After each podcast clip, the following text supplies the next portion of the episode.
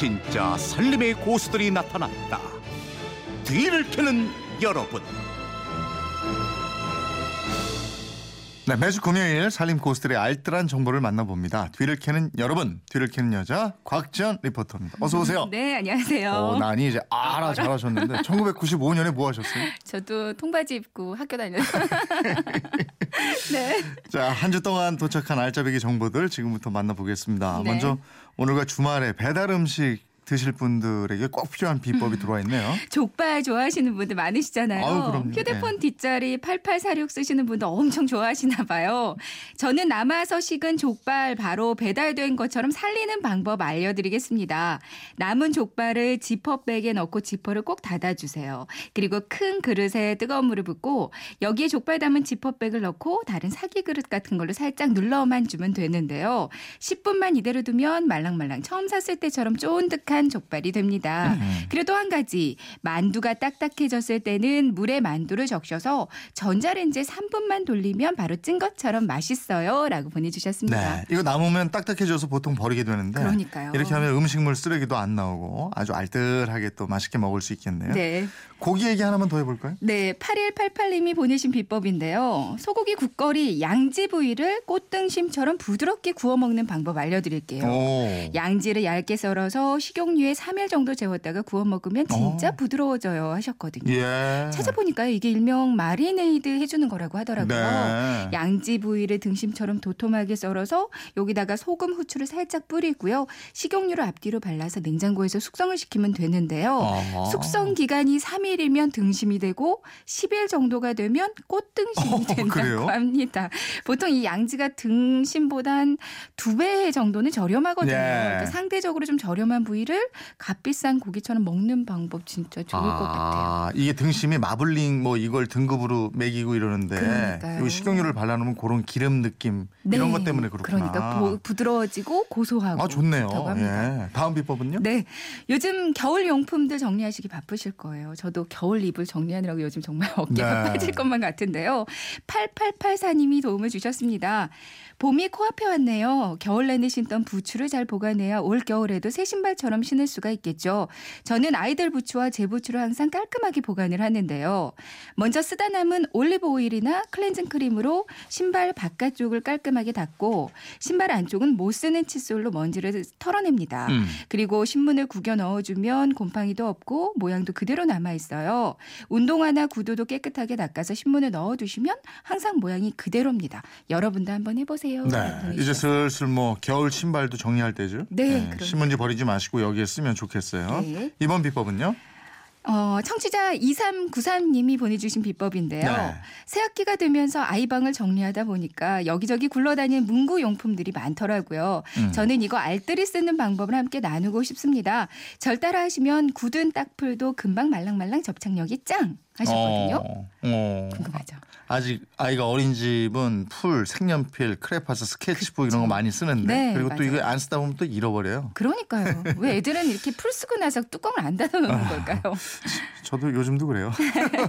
전화로 얘기 들어보죠. 우선 어디 사는 누구신지 여보세요. 안녕하세요. 안녕하세요. 네, 소개 좀 해주세요. 네, 저는 강정구에 사는 9살, 6살 남매를 둔 엄마 김민주라고 합니다. 반갑습니다. 아 반갑습니다. 아이고야 요즘 한참 바쁘시겠네요. 아홉 살 여섯 살이면. 그러니까 네, 아침에도 유치원 보내느라고 힘들었어요. 안 간다고 떼써가지고요. 아이고. 네. 아이들 유치원 보내고 학교 보내고 이러시잖아요. 네, 지금이 더 힘들어요? 아니면 방학 때가 더 힘들었어요? 그래도 같이 온종일 있을 때가 더 힘들죠. 아무래도. 그렇죠. 지금은 보내면 되니까. 네. 문구용품 알뜰히 쓰는 방법 알려주신다고 그랬죠? 네.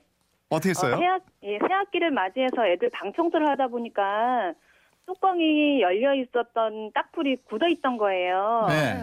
그래서 너무 아까운 생각이 들어서 혹시나 싶어가지고 어, 물 스프레이를 뿌려뒀더니 뿌리고 뚜껑을 닫아서 다음 날 보니까 진짜 말랑말랑해지고요. 어. 접착력도 좋아졌어요. 음. 어, 물만 뿌리면 되는 건가 봐요. 네, 물만 뿌렸거든요. 물만 음. 뿌리고 그냥 뚜껑 닫아두고 어. 그냥 이집 대신 놔뒀더니 진짜 말랑말랑해져서 너무 좋더라고요. 안 그랬으면 오, 좋은 더럽을 방법이다. 또 뭐 무딘 가위 이런 거, 몽땅 연필, 크레파스, 또 스케치북 이런 거 어떻게 해요? 네. 가위도 이렇게 오래 쓰다 보면 무뎌지잖아요. 네. 그런데 주방에서 쓰는 호일을 몇 번 접어서 이렇게 문질러 주거나 가위줄을 몇 차례 하면은 음. 한결 잘 쓸리더라고요. 아, 갈아지는군요, 이게. 네. 예. 그리고 몽당 연필 같은 경우에는 사실 짧으니까 애들이 잘 안 쓰려고 하는데 맞아요. 어, 왜 테이크아웃에서 주는 큰 구멍 큰 빨대 있잖아요. 네네.